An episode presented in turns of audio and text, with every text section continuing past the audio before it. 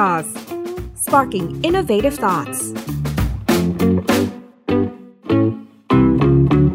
สวัสดีครับ คุณผู้ชมทุกท่านนะครับ ขอต้อนรับเข้าสู่รายการ Deep Dive Talk นะครับ ถือว่าเป็น EP ที่ 2 แล้วกับผมโจอี้ชัยยุทธนะครับ ทาง Tech s o u r c e ของเรา เมื่อสัปดาห์ที่แล้วนะครับ เราได้คุยกับพี่น็อตไปแล้ว ในสัปดาห์นี้ผมอยากชวนพี่น็อตมาคุยกันอีกครั้งหนึ่ง แต่ว่ามี partner เพิ่มเติมขึ้นมาด้วย จะเป็นใครเดี๋ยวเราไปเจอกันนะครับ เรื่องวันนี้ที่เราจะมาคุยกันหัวข้ออะไรครับ ชื่อว่าเส้นทางสู่ซิลิคอนวัลเลย์ดินแดนที่คนรุ่นใหม่ใฝ่ฝัน ถ้าพร้อมแล้ว เดี๋ยวเราไปเจอกับคุณบิ๊กและคุณน็อตพร้อมกันเลยครับ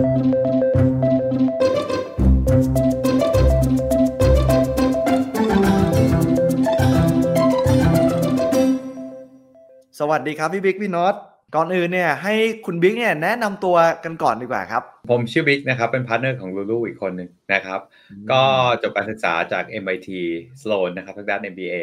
แต่เสร็จแล้วหลังจากนั้นก็ได้ไปเป็นนักลงทุนให้กับกองทุนระหว่างประเทศให้กับรัฐบาลสิงคโปร์นะครับแล้วช่วงหนึ่งของชีวิตในการเป็นนักลงทุนนะครับ แต่ก่อนผมก็ลงทุน Equity มาตลอดแล้วครับอออยู่ที่นิวยอร์กนะครับ แล้วก็แล้วก็มีช่วงหนึ่งที่เศรษฐกิจมัน crash 2008 นะครับช่วงนั้นมันเอ่อไม่มีอะไรไม่มีอะไรให้ลงทุนเท่าไหร่ครับก็เลยโอนให้กลับมาเป็น VC อยู่พักหนึ่งอยู่แถวๆซิลิคอนวัลเลย์ครับก็เลยเป็นสาเหตุที่ทำให้เจอทุกคนในซิลิคอนวัลเลย์คครับ wow นั่นเป็นสาเหตุที่ว่าวันนี้เนี่ยเราได้เชิญพี่บิ๊กมาคุย เพราะว่าเดี๋ยวเราจะมาแชร์ประสบการณ์ในซิลิคอนวัลเลย์กัน แต่เรามาแนะนำพี่น็อตกันอีกสักครั้งดีกว่า เมื่อสัปดาห์ที่แล้วเราเจอกันไปแล้ว พี่น็อตครับ แนะนำตัวหน่อยครับ ได้ครับ พี่น็อตนะครับก็ จบการศึกษาระดับปริญญาเอกจาก UCLA ในด้านสาขา AI นะครับหรือปัญญาประดิษฐ์นี่แหละแล้วก็หลังจากจบการศึกษาแล้วก็ได้มีโอกาสเข้าไปทำงานที่บริษัท Google นะครับที่อเมริกาทำอยู่มากกว่า 10 ปีก่อนที่จะออกมาร่วมกับพี่บิ๊กแล้วก็ partner อีกหนึ่งท่านก่อตั้งบริษัท Lulu Technology ครับ ครับ ทีนี้หลายคนอยากทราบแล้วว่า Lulu เทคโนโลยีที่ทั้งสองท่านนะครับ เป็นผู้ก่อตั้งเนี่ยเออทำงานเกี่ยวกับอะไรเป็นบริษัทยังไง เล่าให้ฟังหน่อยครับก็ลูลูของเรานะครับ เป็นบริษัททางด้าน Deep Tech นะครับ เราทำหลักๆอยู่ 4 อย่างนะครับ อย่างแรกก็คือ AI Machine Learning นะครับ อย่างที่ 2 ที่เราทำคือ Data Science อย่างที่ 3 ก็ Data Security อย่างที่ 4 ที่อาจจะทำให้เราแปลกจากที่อื่นก็คือเรามี Design Thinking Team นะครับทำทำหลักๆอยู่4อย่างตรงนี้ครับ อืม แล้วทำไมถึงต้องเป็นชื่อ Lulu Tech ครับ ก็ Lulu Tech นะครับ ตอนแรกเราก็แล้วก็เป็นโปรแกรมเมอร์นะครับผมผมก็ไฟแนนซ์ไม่ค่อยคิดคิดอะไรไม่ค่อยได้ออกนะครับ แต่เราก็คิดว่าเฮ้ยถ้ามันเป็นคอมพิวเตอร์มันมีศูนย์กับหนึ่งใช่ไหมครับ แล้วก็เลยเอาศูนย์กับหนึ่งเนี่ยมาเล่นคำมันก็เลยร้อยยกกำลังร้อยในการเป็น Lulu นะครับแล้วพี่น็อตเนี่ยทำงานกับ Google ก็แบบ Google มันคือสิบกำลังร้อย แล้วก็เลยแบบใส่ศูนย์อีกตัวแล้วก็เลยกลายเป็นร้อยกำลังร้อยแล้วกัน โอ้โหนี่ชอบเลขใหญ่ๆครับชอบเลขใหญ่ๆอ๋อใช่ใช่ครับ แล้วก็เอาตัวเลขมาเล่นนี่แหละครับ แล้วก็พอทำอย่างนี้ปุ๊บครับทำให้ลูกค้าจำง่ายเมื่อถึงเวลารู้ลูกคืออะไรร้อยกำลังร้อย เพราะเราเชื่อว่าลูกค้าเนี่ยทำร้อยเปอร์เซ็นต์ละ แต่การที่จะโตให้ได้อีกร้อยเปอร์เซ็นต์ร้อยเท่าเนี่ยนะครับ มันมันมันมันคือต้องการด้วยเทคโนโลยีนี่แหละเข้ามา นะครับเพราะฉะนั้นเนี่ยคือเราเข้าไปทุกที่คือเราต้องการให้คุณเนี่ยโตอีกร้อยเท่าทำยังไงทำด้วยเทคโนโลยี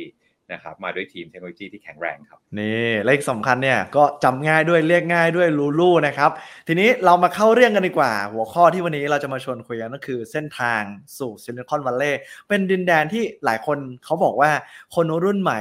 ใฝ่ฝันว่าสักครั้งหนึ่งในชีวิตเนี่ยอยากจะไปทำงานที่นั่น แต่อยากให้ทั้งสองคนช่วยแชร์หน่อย เนื่องจากว่าทั้งคู่เนี่ยเคยไปทำงานที่นั่นมาแล้ว จริง ๆ เราจะต้องเรียนจบสาขาไหนด้านไหนถึงจะสามารถไปทำงานที่ซิลิคอนวัลเลย์ได้ครับพี่บิ๊กถ้าอย่างของผมนะครับผมจบไฟแนนซ์มาใช่ไหมครับ จริง ๆ การไปทำซิลิคอนวัลเลย์มันก็คือเป็นมันเป็นไฮช่วงนี้นะนะครับแต่ถึงรุ่นน้องๆโตๆอาจจะไปมันอาจจะไปอยู่ที่อื่น แต่ว่าผมว่ามันคือ skill มากกว่า การที่จะทำอะไรก็ตามผมว่าเราเราพยายามจับเทรนด์ให้ถูกนะครับเทรนด์ตอนนี้คือเทรนด์ Data มันมาแน่อีก5ปี10ปีนะครับแล้วก็เตรียมตัวนะครับถ้าเราอยากรู้ว่าเราจะไปที่ไหนเราจะไปยังไงอะการ interview นะครับสำคัญที่สุดว่าเราเราอยากจะไป firm นี้ firm นี้แข็งแกร่งเรื่องอะไร แล้วเราเตรียมตัวเรื่องอะไร อย่างเงี้ยผมว่าว่าต้องเตรียมตัวแล้วอยากจะไปทางซิลิคอนวัลเลย์ทุกๆคนนะครับว่าจะนึกนึกถึงแค่โปรแกรมเมอร์นะครับแต่อย่างผมคนหนึ่งก็ไม่ใช่โปรแกรมเมอร์แต่ผมอยากไปอยู่ซิลิคอนวัลเลย์ นะครับคุณจะไปทาง finance คุณก็ไปทาง VC คุณเป็น marketing คุณสามารถไปทำ marketing ให้ Apple คุณอยากอยู่โซนไหนเนี่ยมันก็สามารถไปทำได้ แต่อย่างน้อยต้องรู้เป้าหมายก่อนว่าเราอยากทำอะไรนะครับแล้วเป้าหมายของชีวิตเราจะไปอะไรแล้วซิลิคอนวัลเลย์อะมันคือ buzzword แต่ถามจริงๆว่าเฮ้ยเราอะไปตรงนั้นเราอยากได้อะไรจากมันเนี่ยผมว่าเตรียมตัวจากตรงนั้นจะดีครับโอ้โหลึกซึ้งมากก่อนอื่นเนี่ยให้ลองถามตัวเองก่อน ว่าเราอยากจะทำงานอะไร เรามีความฝันที่จะเป็นอะไรการที่เออตั้งเป้าว่าจะไปแค่ซิลิคอนวัลเลย์เนี่ยมันอาจจะเป็นสิ่งที่มันไม่ได้สำคัญเท่ากับสิ่งที่เราอยากจะทำมากกว่าใช่ไหมครับอ่านั่นคือสิ่งที่พี่บิ๊กแนะนำแล้วถ้าในฝั่งของพี่น็อตบ้างล่ะครับ ก็ผมว่าสิ่งที่พี่บิ๊กพูดมาถูกเลยคือ ผมว่ามองว่าซิลิคอนวัลเลย์เนี่ยในณจุดวันนี้เนาะหรือว่าในช่วงที่ผ่านมาเนี่ยมันคือสุดยอดของเทคโนโลยีถูกไหมครับเพราะฉะนั้นคือไม่ว่าคุณจะจบสายไหนมาก็ตามเนี่ย คุณมีโอกาสไปซิลิคอนวัลเลย์ได้ แต่ว่าคุณต้องเป็นก้าวไปถึงจุดสูงสูงของสายนั้นถูกไหมคือต้องเก่งในด้านที่คุณเรียนมาในด้านที่คุณถนัด เพราะว่าในซิลิคอนวัลเลย์เนี่ยมันก็มีบริษัทหลากหลายนะครับไม่สมัยก่อนอาจจะเน้นไอทีเดี๋ยวนี้มันก็มีไอทีไปผสมกับอย่างอื่น ที่ทำให้มันเกิด synergy ทำเกิดเทคโนโลยี product ใหม่ๆขึ้นมา เพราะฉะนั้นผมว่าเนี่ยเรื่องการเตรียมตัวก็คือต้อง อย่างที่พี่บอกคือรู้ว่าตัวเองต้องการอะไรสองคือก้าวไปให้ถึงจุดที่มันเป็นจุดสูงๆของสายงานนั้น ทีนี้มีคนพูดปากต่อปากกันครับว่าการที่จะเข้าไปทำงานที่นั่นได้เนี่ย จะต้องเจ๋งมากๆ อย่างที่พี่บิ๊กและพี่น็อตบอกเลยว่าบางทีเนี่ยมันยากเลยอยากจะถามต่อครับว่า มันยากจริงไหมแล้วมันแข่งขันสูงกันมากน้อยแค่ไหนครับ ก็สำหรับผมเนาะอย่างบริษัทที่ผมรู้คือผมก็เคยไป interview กับหลาย ๆ บริษัท ในซิลิคอนวัลเลย์นะครับ ทั้งในด้านของการฝึกงานในเรื่องของการสมัครเข้าไปทำงานประจำจริง ๆ ก็ทุกๆบริษัทนะครับ คือก็มีระบบการขั้นตอนการสัมภาษณ์ที่ค่อนข้างจะเข้มข้นเนาะมีหลายรอบ มีทั้งโทรมาสัมภาษณ์ เรียกไปสัมภาษณ์ที่ออฟฟิศทั้งวันตั้งแต่แบบ9โมงเช้าถึง4โมงเย็นคือนั่งตอบคำถามทั้งวันอย่างนี้เลย แล้วก็หลายรอบด้วย เพราะฉะนั้นก็ แน่นอนอย่างที่ผมบอกคือ เราต้องแม่นในสิ่งที่เราในตำแหน่งนะความรู้เกี่ยวกับตำแหน่งที่เราไปสัมภาษณ์งานนั้นนะครับ อืมเหมือนเราต้องประมาณว่าเราต้องเป็น expert ในด้านนั้นจริง ๆ เราถึงจะไปทำงานที่นั่นได้ก็ต้องมีความรู้ที่ที่แม่นนะเนาะซึ่งซึ่งข้อดีอย่างหนึ่งของโลกสมัยนี้เนาะอินเทอร์เน็ตเราสามารถไปดูตัวอย่างคำถามแนวคิดต่างๆ ได้ แต่แน่นอนว่าเราอย่าไปคิดว่าเราจะจำไปตอบมัน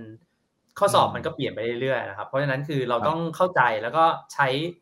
ใช้ตัวอย่างเหล่านั้นเป็นแนวทางในการเตรียมตัวซะมากกว่า อืม แล้วสำหรับพี่บิ๊กล่ะครับ มองว่ายากไหมครับสำหรับว่าถ้าคนอยากจะไปทำงานที่ซิลิคอนวัลเลย์ในมุมมองของพี่บิ๊กมันยากไหมครับ ผมว่ามันยากพอควรนะครับ คือสิ่งที่คนไทยอะนะที่อยากแนะนำไว้คือคนไทยไม่ค่อยเตรียมตัว นะครับเลเวลของการเตรียมตัวของการสัมภาษณ์นะ ระหว่างคนไทยมาสัมภาษณ์หรือว่าทุกคนเนี่ยที่มาสัมภาษณ์ Looloo ก็ตามอะเราจะเห็นเลยว่าบางคนเนี่ยยังไม่รู้รู้ว่า Looloo แปลว่าอะไร Looloo มาอะไรคือ ถ้าเป็นผมอะค้นเว็บไซต์ให้มันหมดเลยเพราะมันจะมีคำถามแบบ tail end ที่จู่ๆมันถามมาแล้วเฮ้ยเราไม่ได้เตรียมตัว แล้วมันเสียดายโอกาส เพราะว่าการที่อ่าตอนผ่านเรซูเม่ไปก็รอบหนึ่งผ่าน interview รอบหนึ่งรอบสองมันมันไม่ได้มีแค่ interview รอบเดียวมันมีหลายรอบ แต่คุณไปรอบสุดท้ายแล้วคุณไปตกคำถามที่คุณน่าจะรู้อะ อันนี้ผมว่าผมว่าได้แย่เลย มันจะแย่นะครับ เตรียมตัวเนี่ย เตรียมตัวแน่นอนพี่พี่น้องอาจจะบอกมันไม่ต้องจำนะ แต่ว่าผมอาจจะไม่ได้ค่อยฉลาดเท่าพี่น้องนะผมจำแหลกเลย คืออะไรรู้ไหมคือคือไอ้พวกคำถามที่แบบไอ้ strength weakness อย่างเงี้ยมันมันรู้อยู่แล้วว่าเขาต้องถาม คือผมอะท่องจนกระทั่งผมหลับตาผมท่องได้เลยว่าแบบ walk me through your resume ทุกอย่างเพราะอะไรถึงเวลาคุณจะประมาทแน่นอนจู่ๆคุณไปคุยถึง VP คุณไปถึงอ่าสมมติผมมา finance ใช่ป่ะ ผมไม่คุยกับ MD อย่างเงี้ยโคตรใหญ่เลยคนหนึ่งดูแบบ billions of dollar on their portfolio แล้วแบบโูเข้าไปแล้วโคตรประมาทแต่สิ่งวิธีที่คุณจะไม่ประมาทคือคำถามแรกอะคุณตอบได้แม่นใช่ไหมครับ เพราะฉะนั้นไอ้คำถามแรกๆอะคุณคือใครเล่าว่าคุณคือใครเล่าประสบการณ์ที่คุณมาไอ้พวกนี้ผมแนะนำเลยคุณจำไปเลย แล้วคุณหลับตาแล้วคุณท่องได้ถูกไหมครับเพราะคำถามที่หนึ่งคุณรู้สึกคุ้นเคยกับเขาอะ ไอ้คำถามที่สองที่สามที่คุณเตรียมตัวแบบมันมันเตรียมตัวไม่ได้หรอกว่าแบบไอ้ก็จะถามอะไรมาแต่อย่างน้อยอะพอคุณไม่ประมาทจากคาถามแรกแล้วว่าไอ้สองสามสี่อะมันจะง่ายครับ แต่เตรียมตัวหนักๆเลย อ่านให้หมด เพราะว่า เช่น เอ้ยผมเคยเจอนะบริษัทแบบถามแบบเอ่อ valuation บริษัทวันนี้เท่าไหร่ แต่ว่านี่อาจผมอาจจะ finance นะแต่ว่าแบบเฮ้ยไม่รู้แต่อย่างเงี้ยคือไปถึง MD เขาแล้วว่าแต่มันเจอคำถามแบบเนี้ย นะครับเพราะฉะนั้นผมไม่แน่ใจว่าฝั่งที่น้องอาจจะเจออะไรแปลกๆนะ แต่ถ้าเป็นผมนะเตรียมทัวร์ทุกอย่างเลย ที่ที่มันจะเทลเองที่มันจู่ๆมันแบบเฮ้ยมันถามมันทำไมวะแล้วแล้วผมไม่รู้อะแล้วมันมันเออบางทีมันก็ตกด้วยคำถามที่ผมรู้สึกว่า เอ้ยอืมทำไมเราไม่ทำเพราะฉะนั้นอืมทุกอย่างที่รู้ได้เกี่ยวกับบริษัท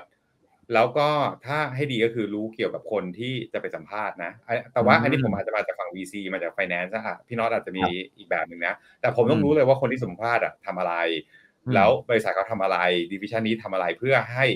มีเทลเองคำถามเนี้ยคือผมตอบได้อืมนะครับอ่าการเตรียมตัวเตรียมตัวเยอะๆครับสำคัญที่สุดเลยใช่ครับ อืมนี่แล้วก็คำถามแรกเนี่ย ที่พี่บิ๊กบอกว่าเราต้องตอบอย่างมั่นใจแล้วตอบแบบที่ทำให้เขารู้สึกว่าเฮ้ยฉันทำการบ้านมาอย่างดีเกี่ยวกับบริษัทเกี่ยวกับข้อมูลแล้วก็เกี่ยวกับสายงานที่เราจะไปรับผิดชอบในตำแหน่งนั้น คือบางทีเนี่ยเราอาจจะโดนคำถามแปลกๆที่เราไม่คาดคิดว่าจะถาม เพราะฉะนั้นเนี่ยการเก่งข้อสอบ หรือว่าการเก่งไปก่อนว่า เอะมันน่าจะถามอะไรบ้างนะ เกี่ยวกับทั้งบริษัทเกี่ยวกับทั้งสายงานที่เราทำเนี่ยสิ่งที่ดีที่สุดเลยก็คือเรื่องนี้ แต่ว่าพี่น็อตครับแล้วพี่น็อตแหละครับ เคยเจอการ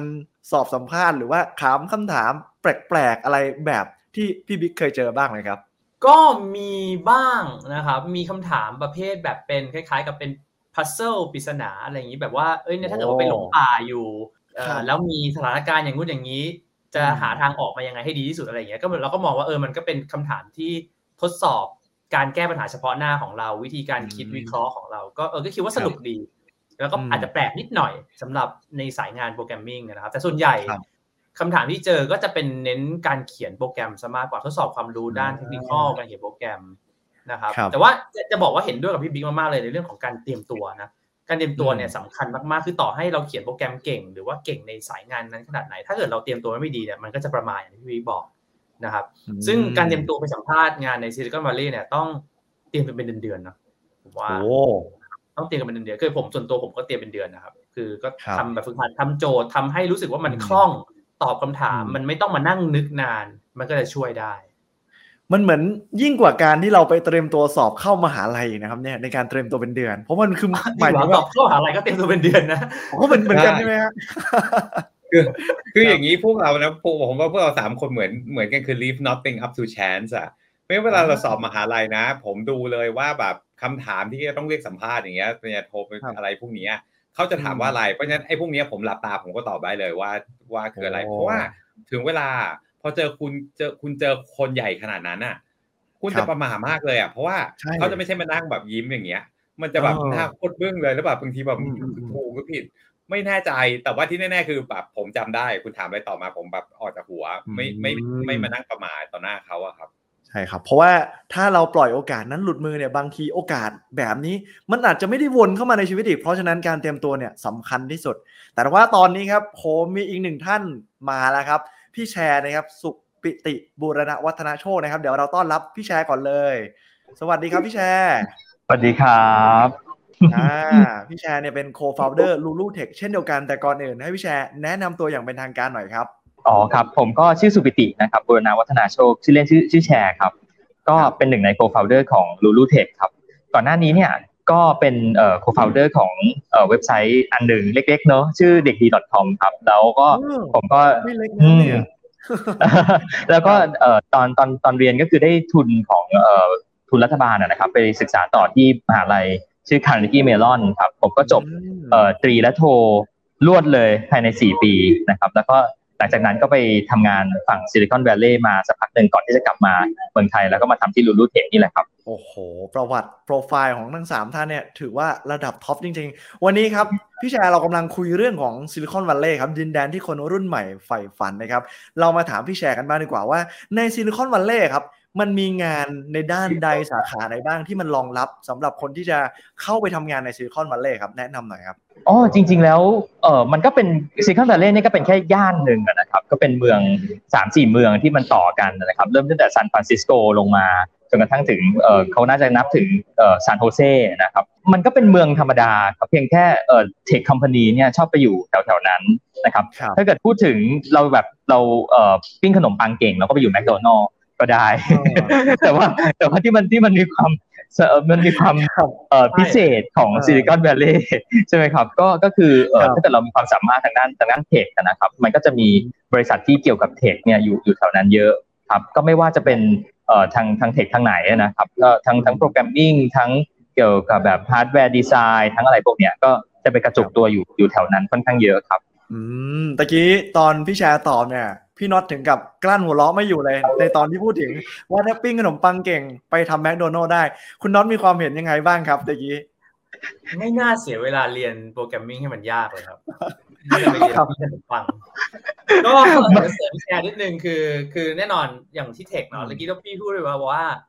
tech เนี่ยมันก็ต้องไปผสมกับความรู้อย่างอื่นถูกไหมคือไม่ว่าจะเป็นเรื่องของการดีไซน์ เรื่องของภาษาศาสตร์อย่างภาษาเนี่ยเป็นเรื่องสำคัญ การจะสร้างระบบสมมุติว่าแชทบอท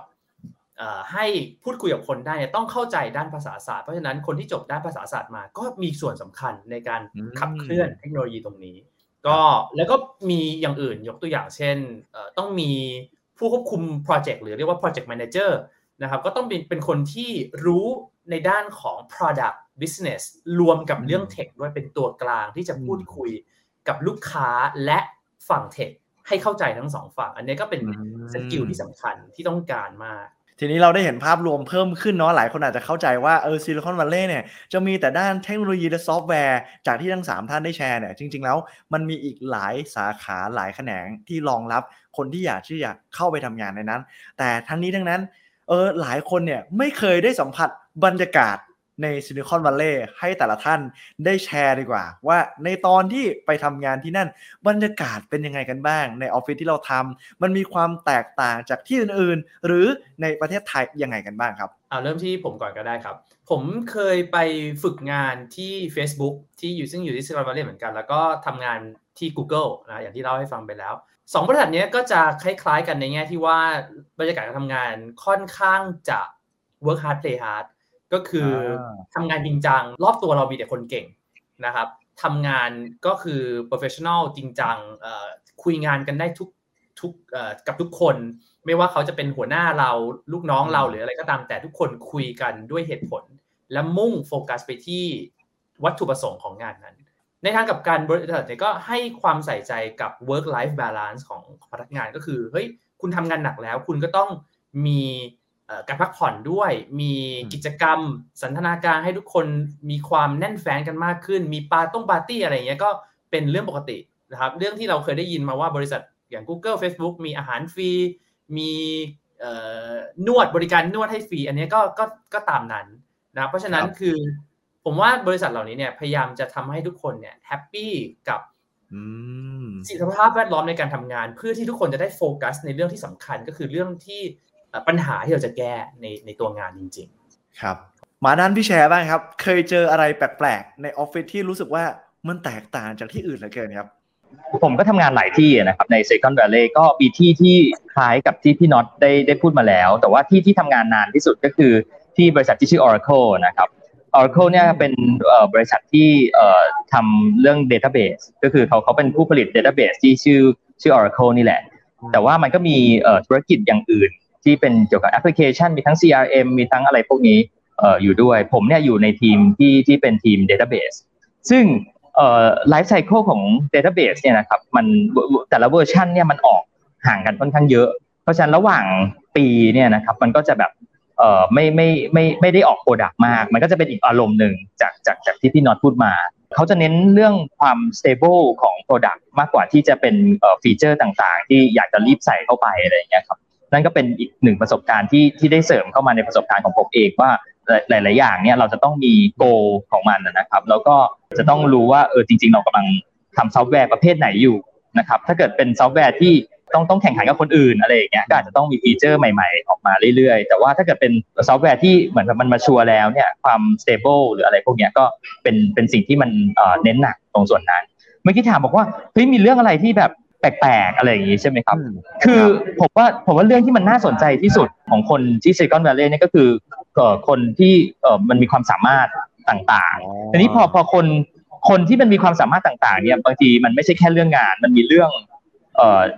เรื่องส่วนตัวที่ที่แต่ละคนเนี่ยมีความสามารถพิเศษ เออเลยเอออะไรอย่างเงี้ยด้วย คือคือคือต้องต้องต้องต้องเล่าให้ฟังนิดนึงว่าแต่ละคนเนี่ยจะมีความสามารถพิเศษต่าง ๆ เอ่อ เพราะว่าเขาคือเขาเก่งมากเก่งเรื่องงานแล้วเนี่ยครับมันมันมันเก่งไปถึงเรื่องอื่นด้วยอะไรครับ เราก็จะไปเห็นคนเพื่อนร่วมงานของเราเนี่ย แบบบางคนก็จะเป็น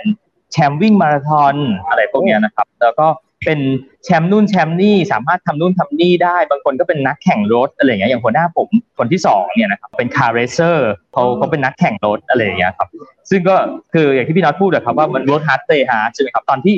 ทำงานก็เก่งอะแต่พอแบบ จะออกจากงานเนี่ยทุกคนจะต้องเหมือนแบบต้องต้อง relax แล้วก็ต้องแบบ play hard เพื่อเพื่อจะได้แบบเอาความเครียดออกไปอะไรอย่างเงี้ยครับที่ที่จะเล่าให้ฟังคือเคยไปนั่งในรถที่เขาแข่งนะครับ แล้วเขาก็แบบ drift เอยเลยอะไรอย่างเงี้ยมันเหมือนกับการที่เราได้นั่งนั่ง roller coaster อยู่อะไรประมาณเนี้ยครับครับครับโอ้โหก็น่าสนใจมากคถ้รับแข่งรถแล้วก็ drift รถได้ด้วยอันนี้คือไม่ธรรมดาแล้วโอ้โหแล้วก็ใช่ใช่ทำงานขนาด พอถึง part ที่เราไปเล่นกีฬาหรือว่าไปขับรถเนี่ยก็คือใช่โอ้โหเป็น expert ไปเลย เจอคนที่มี expert ความสามารถหลากหลายในคนคนเดียวกันในซิลิคอนวัลเลย์นะครับ ต้องครับครับอ่าสำหรับพี่บิ๊กนะครับพี่บิ๊กเจออะไรบ้างครับผม โอ้ผมว่านะพอผมทำไฟแนนซ์นึกไปนึกมานะ มันมันต่างกันมากเลยระหว่างฝั่งขวาฝั่งซ้าย ฝั่งขวามันคือนิวยอร์กใช่ไหมฝั่งซ้ายมันคือซิลิคอนวาลเลย์นะตอนไอ้ work life balance เนี่ยเพิ่งมานั่งคิดว่ามันก็ต่างกันจริงๆถูกไหมครับพอพอเป็นนิวยอร์กมันเป็น trader อะ โอ้มันตลาดมันเปิดตลอดเวลา เพราะฉะนั้นคุณไม่มีถึงถึงเวลาแต่แต่สำหรับผมนะ work life balance ก็คือ work มันก็คือสำหรับคนที่ life ไปอยู่ใน work อะมันก็ชอบชอบชอบทำงานมันก็คือเป็นส่วนหนึ่งใช่ไหมครับ เพราะฉะนั้นถ้าตลาดนิวยอร์กมัน trade ตลอดเวลาคุณไม่มีเวลาพักอะแต่พอไปอยู่ในซิลิคอนวัลเลย์ปุ๊บอะด้วย culture ที่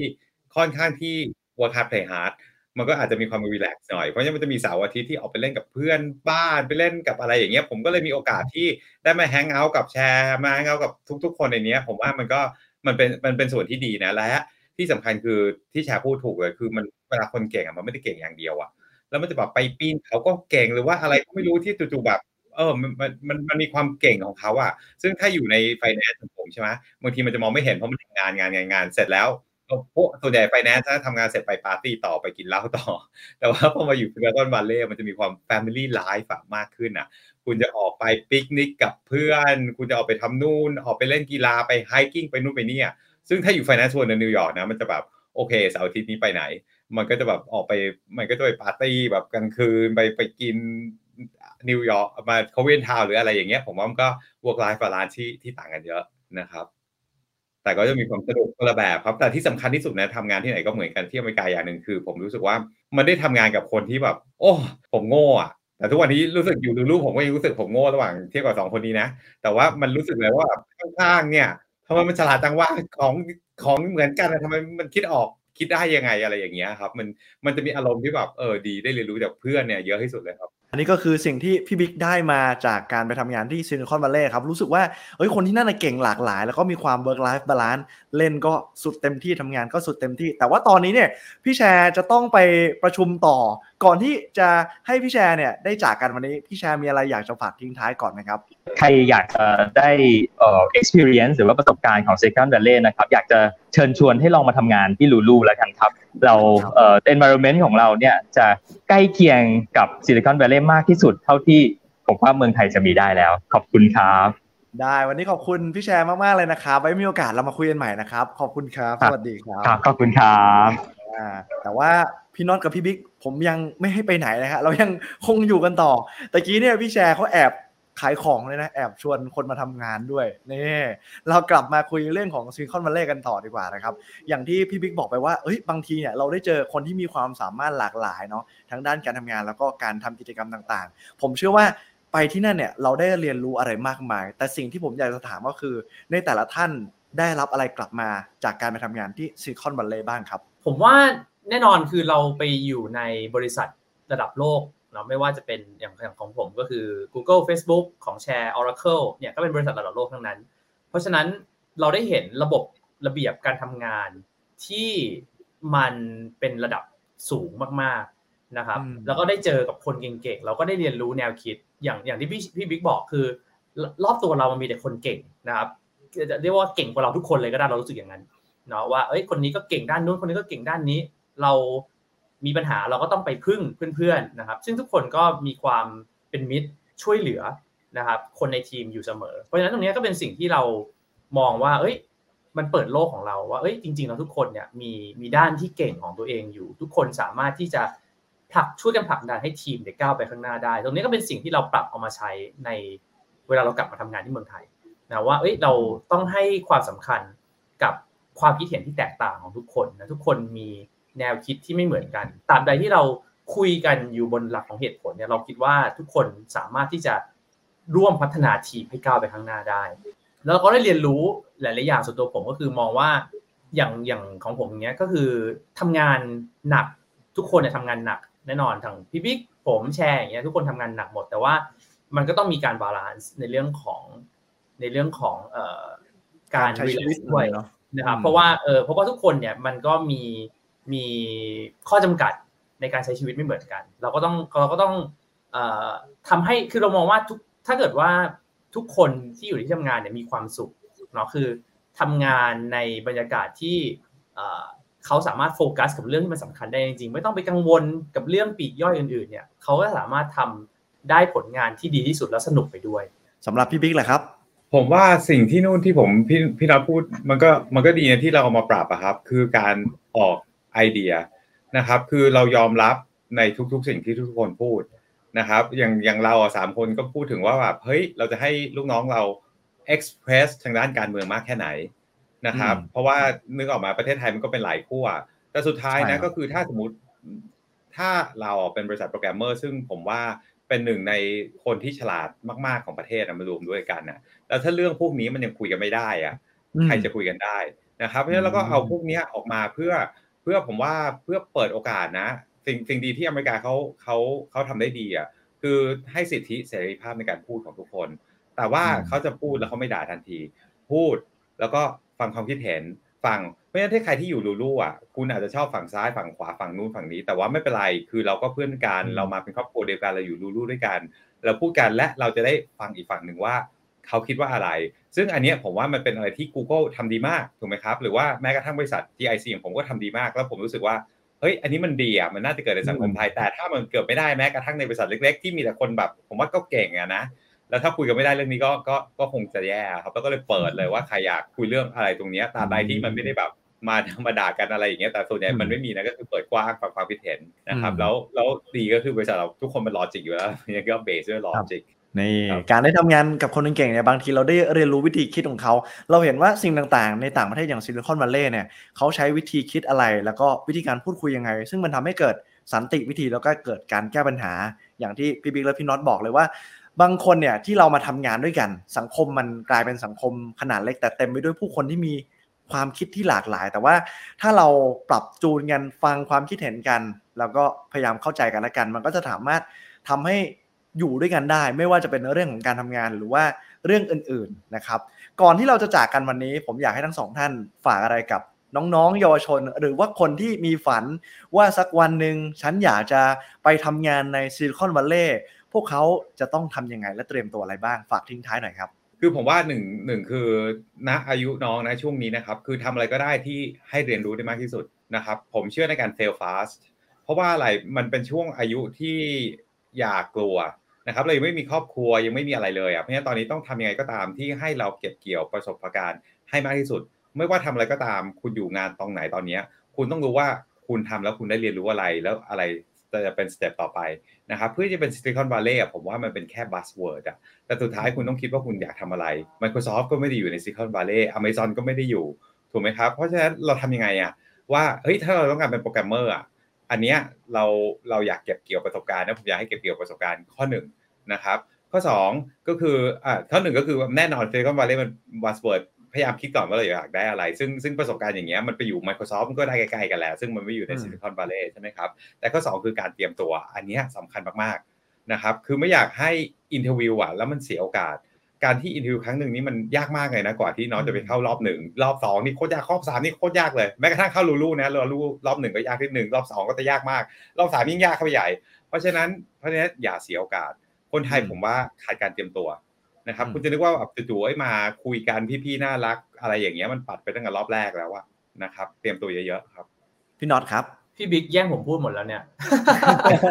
เรื่องเรื่องการเตรียมตัวนี่ก็สำคัญเนี่ยอันนี้ผมผมขอย้ำอีกทีหนึงแล้วกันเออไม่ว่าจะเป็นเรื่องของโปรแกรมเมอร์หรือเรื่องจะมาสาย finance marketing ต่างๆนะครับ เตรียมตัวอย่างที่ผมบอกเป็นเดือนๆเราให้ความสำคัญกับมัน มันก็จะได้ผลออกมาดี ในเรื่องของการทำงานออกไปทำงานต่างประเทศเนาะไม่ว่าจะเป็นซิลิคอนวัลเลย์หรือว่าที่อื่นก็ตามเนี่ยเรื่องภาษาอังกฤษก็เป็นเรื่องสำคัญนะครับอืมซึ่งอันเนี้ยผมเห็นมาเยอะแล้วคือ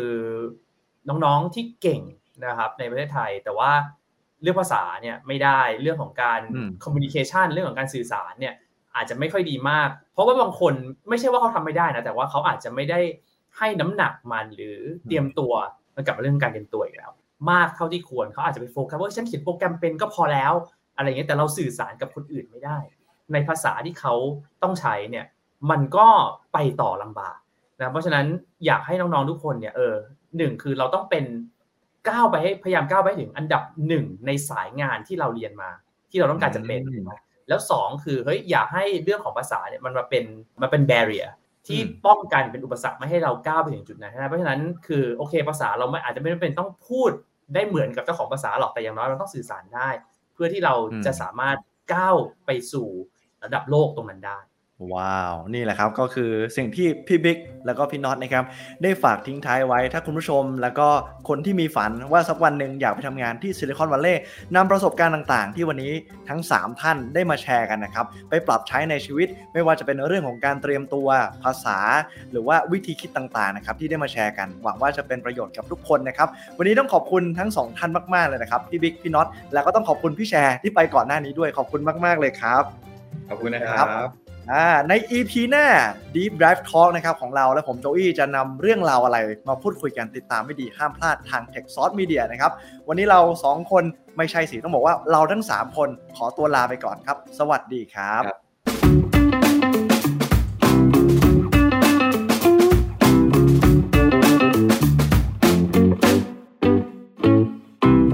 Tech Sauce, sparking innovative thoughts.